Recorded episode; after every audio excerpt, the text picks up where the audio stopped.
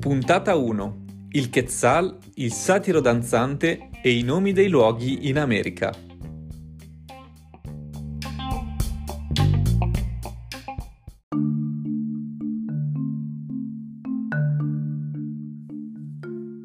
Il primo personaggio di questa puntata l'ho conosciuto solo di recente, ma quando ho visto le prime immagini sono subito rimasto a bocca aperta. Siamo nelle foreste pluviali del Centro America, tra il sud del Messico e Panama. E se proviamo ad addentrarci nella vegetazione, con molta fortuna potremmo vedere tra la nebbia alcune scie dai colori brillanti. Potrebbe essere un quetzal splendente, un uccello sacro ed importantissimo per le culture dell'America centrale.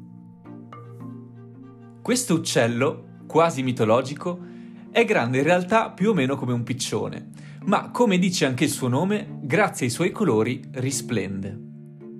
Il maschio ha le piume verde smeraldo nella parte del dorso e rosso acceso nella zona del petto. Ma la sua caratteristica più affascinante è sicuramente la coda. Le piume possono superare il metro di lunghezza e brillano tra il verde e il blu tutte le volte che il quetzal spicca il volo, quasi come delle scie di fuochi d'artificio. Ma perché questo uccello è così leggendario? Nelle culture precolombiane il quetzal veniva chiamato il raro uccello gioiello del mondo e il suo nome significa coda dai colori splendenti. Con le sue piume il quetzal ha ispirato il mito del serpente piumato e del dio Quetzalcoatl, uno degli dei più importanti nel pantheon azteco e divinità, tra le altre cose, del vento, dell'alba, del pianeta Venere e della conoscenza. Per gli antichi Maya il Quetzal rappresentava il dio dell'aria, era un simbolo di bontà e di luce e le piume erano venerate come simboli della crescita delle piante in primavera. Nelle culture precolombiane solo i nobili potevano indossare le piume di questo volatile, che usavano per realizzare indumenti e per decorare i copricapo. Chiunque altro ne veniva trovato in possesso poteva essere condannato a morte. Per i Maya le piume della coda valevano come l'oro e uccidere un esemplare era considerato un crimine, anche questo punibile con l'uccisione. Il Quetzal veniva infatti catturato per prelevare alcune piume e poi rimesso in libertà. Esiste una leggenda del primo periodo coloniale che racconta anche come il Quetzal abbia ottenuto il suo color rosso sangue del petto. Nel 1524, quando il conquistador Pedro de Alvarado sconfisse il condottiero maya Tecun Uman, un Quetzal si posò sul petto dell'indigeno nel momento in cui cadde ferito a morte. Quando l'uccello prese nuovamente il volo, le sue piume erano macchiate con il sangue dei Maya. Nelle credenze popolari si dice che questo volatile si lascerebbe morire di fame piuttosto che vivere in prigionia.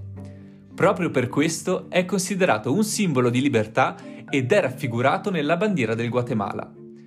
Sempre in Guatemala poi Quetzal è anche il nome della moneta, perché un tempo le sue piume erano usate proprio come moneta di scambio. L'importanza simbolica del Quetzal splendente è testimoniata anche da una disputa internazionale tra il governo messicano e quello austriaco che va avanti ormai da più di 30 anni. L'oggetto della discordia è il Penacho de Montezuma, un copricapo in tessuto d'oro con centinaia di piume di Quetzal che l'ultimo imperatore azteco Montezuma avrebbe donato nel 1519 ad Hernán Cortés, il quale lo avrebbe poi portato in dono all'imperatore Carlo V. Il reperto finì poi nelle mani dell'arciduca d'Austria Ferdinando II nel 1590. Attualmente si trova esposto al Museo Antropologico di Vienna, ma i presidenti del Messico lo richiedono indietro da anni, anche se senza successo. Il governo austriaco, tramite i responsabili del museo, fa sapere che è esclusa ogni possibilità di un trasferimento, perché il reperto è giudicato troppo fragile e qualunque vibrazione lo distruggerebbe. Oggi il Quetzal rientra nella categoria quasi minacciato e la sua leggendaria fama si è rivelata però dannosa per la specie. Molti locali tentano di catturarlo per tenerlo in cattività a scopi turistici piuttosto che per aiutarne la conservazione nel suo habitat. Un bel paradosso per quello che è considerato un simbolo di libertà.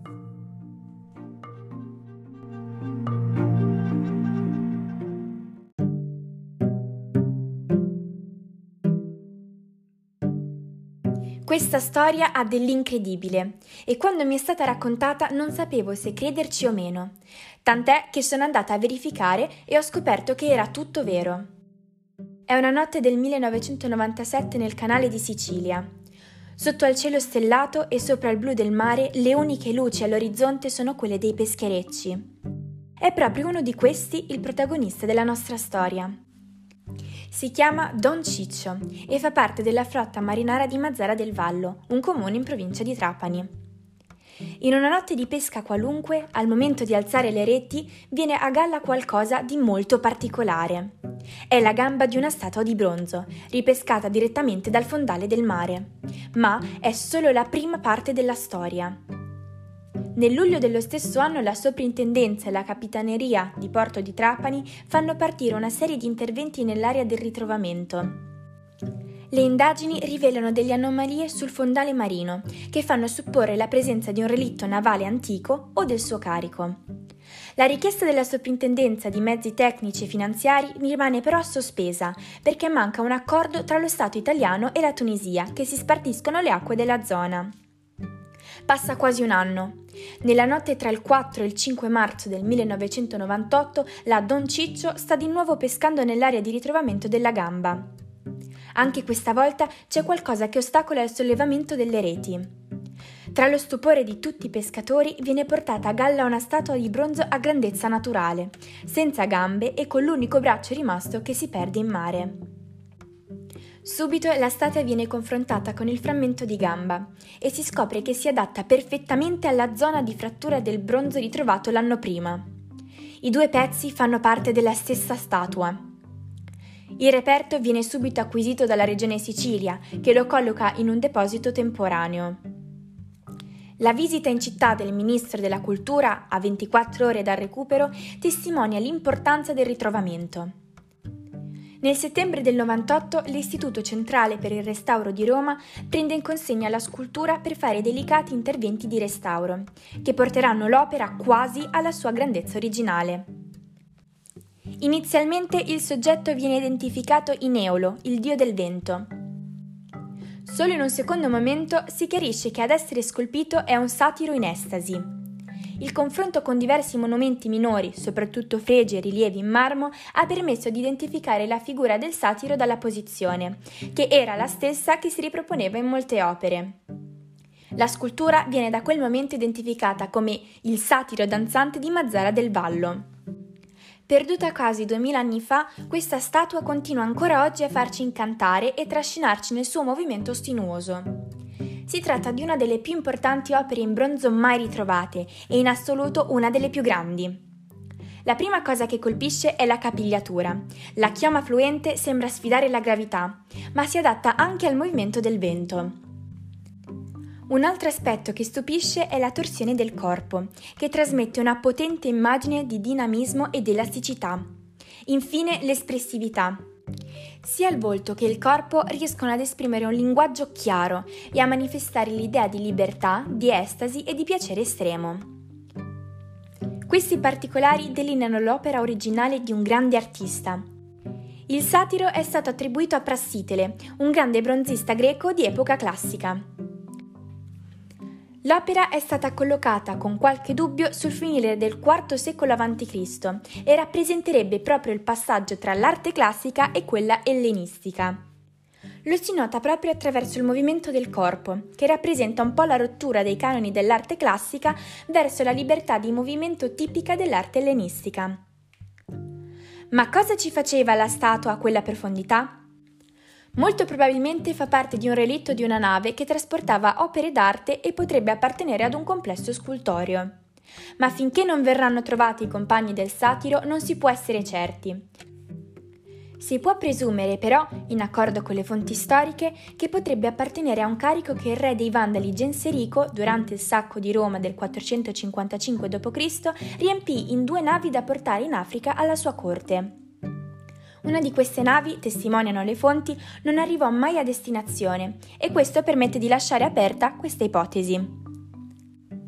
Una volta ultimati i lavori di restauro, l'opera è stata esposta per la prima volta nella Sala della Regina alla Camera dei Deputati e poi ai Musei Capitolini.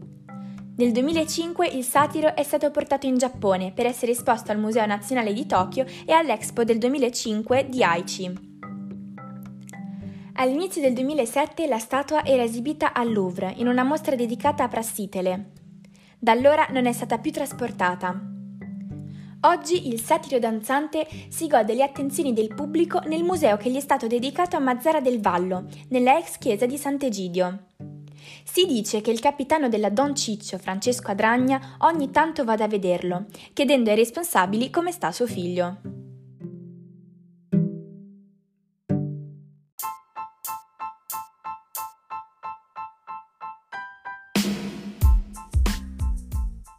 Vi siete mai chiesti perché in America ci sono città e stati che iniziano con New o che hanno i nomi di santi?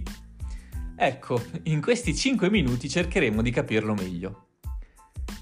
Per iniziare, il continente americano è chiamato così in onore di Amerigo Vespucci, l'esploratore italiano che per primo si rese conto che i territori scoperti non erano parte dell'Asia, ma di un nuovo continente che chiamò Nuovo Mondo. Quella di dare il nome di grandi esploratori è un'usanza in realtà abbastanza frequente. Pensiamo alla Colombia, da Cristoforo Colombo, o anche al termine civiltà precolombiane, ossia civiltà esistenti prima della scoperta di Colombo. Questi nomi, che possono essere anche un'immagine non positiva del colonialismo, potrebbero rientrare in una prima categoria, luoghi nominati da personaggi importanti, che potrebbe includere anche altri casi, come Washington. Un altro esempio è lo stato della Pennsylvania, letteralmente foresta di Penn, che prende il nome da William Penn, il fondatore della prima colonia britannica in quelle zone.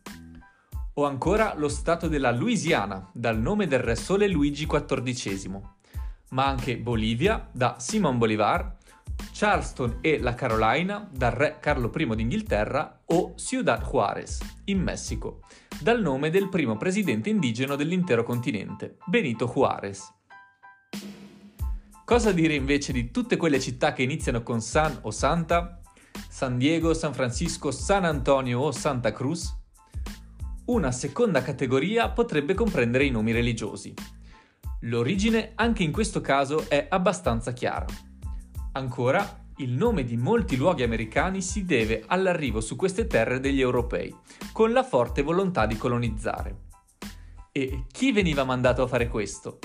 Beh, soprattutto gli ordini religiosi, che tramite le missioni volevano fondare nuove città e convertire al cristianesimo le popolazioni native, cosa che fecero peraltro piuttosto brutalmente.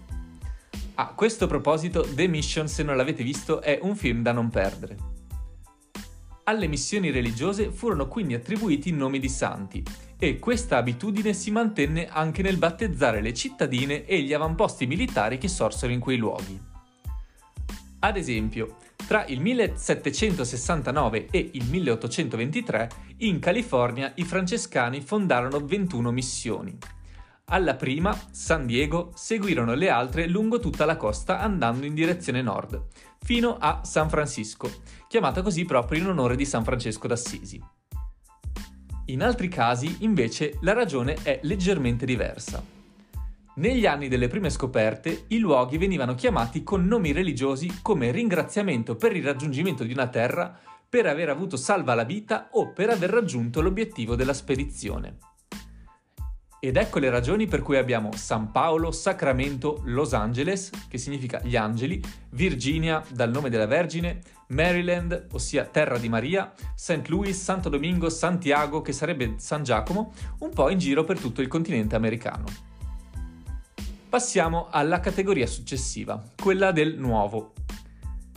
In questo caso la tendenza del new è da attribuire principalmente agli insediamenti inglesi e francesi In poche parole, nella decisione dei nomi delle città o degli stati si aggiungeva la parola nuovo a territori da poco scoperti o colonizzati, in modo che fosse un termine evocativo per la regione d'origine, ma anche con un significato patriottico, che potesse spiegare chiaramente di chi erano quei territori. Ed ecco New York, la Nuova York, una città inglese, il New England, il New Jersey, il New Hampshire da una contea meridionale dell'Inghilterra o il New Mexico o New Orleans, per citare un caso francese, dalla città di Orléans. O in Canada la Nuova Scozia o, caso particolare perché non richiamo l'origine, Newfield, Terranova. Tra gli esempi con New esistono anche territori fuori dal continente americano. Pensiamo alla Nuova Zelanda, la Zelanda oggi è un territorio danese, o alla Nuova Caledonia, che oggi è francese ma porta il nome romano di quella che era gran parte della Scozia. Quarta e penultima categoria. I nomi da luoghi geografici. Qui c'è poco da spiegare. I nomi vengono da caratteristiche morfologiche del territorio, per cui se nel nord-ovest degli Stati Uniti esiste un grande lago salato, la principale città che vi si affaccia si chiamerà Salt Lake City. Se in Argentina c'è una città che gode di buone condizioni di vento per i navigatori, si chiamerà Buenos Aires, ossia aree buone. Se in Nord America c'è uno stato caratterizzato dalle montagne, si nominerà Montana, da montagna in spagnolo. Se ci sono anche abbondanti ghiacciai e nevicate, si chiamerà Nevada. O se le montagne sono particolarmente verdi, sarà il Vermont, dal francese Monte Verde. E infine, quanti paesi di campagna sembrano più belli in primavera? Ed ecco che il nome più comune di cittadina inglese negli Stati Uniti, scelto dai Simpson proprio per questo motivo, è Springfield, ossia campo di primavera. Come ultima ho tenuto la categoria più interessante e con un significato più vicino ed originale alla storia del continente.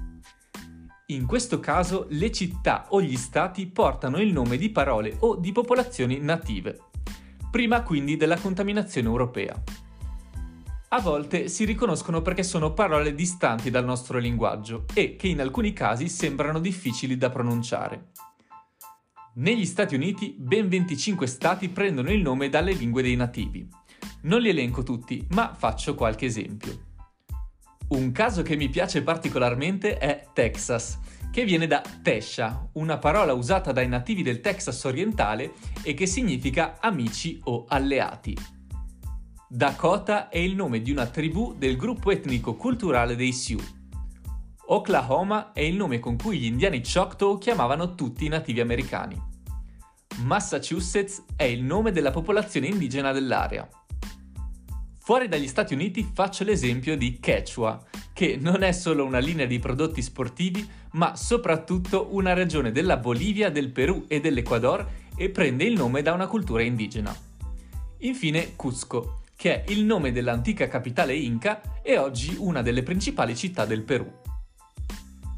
Termino la puntata con un paio di casi extra. Il Venezuela prende il nome da una città italiana. Significa infatti, nell'italiano rinascimentale, piccola Venezia.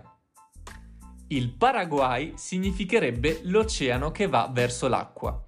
Dalle parole guarani, para, ossia oceano, gua, che significa a o verso, e i, ossia acqua. Peccato che il Paraguay non abbia sbocchi sul mare. E per chiudere riprendo il primo argomento. In Messico, nello stato federale di Veracruz, vi sfido a indovinare a quale categoria appartiene questo nome, esiste una città di più di 300.000 abitanti chiamata Coatzacoalcos. Il nome viene da una leggenda.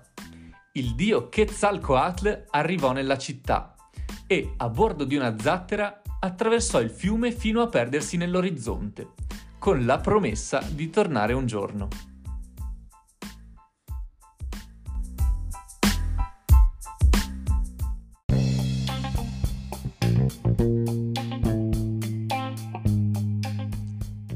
Ed ecco terminata la prima puntata. Spero che vi sia piaciuta e che abbiate trovato interessanti queste curiosità.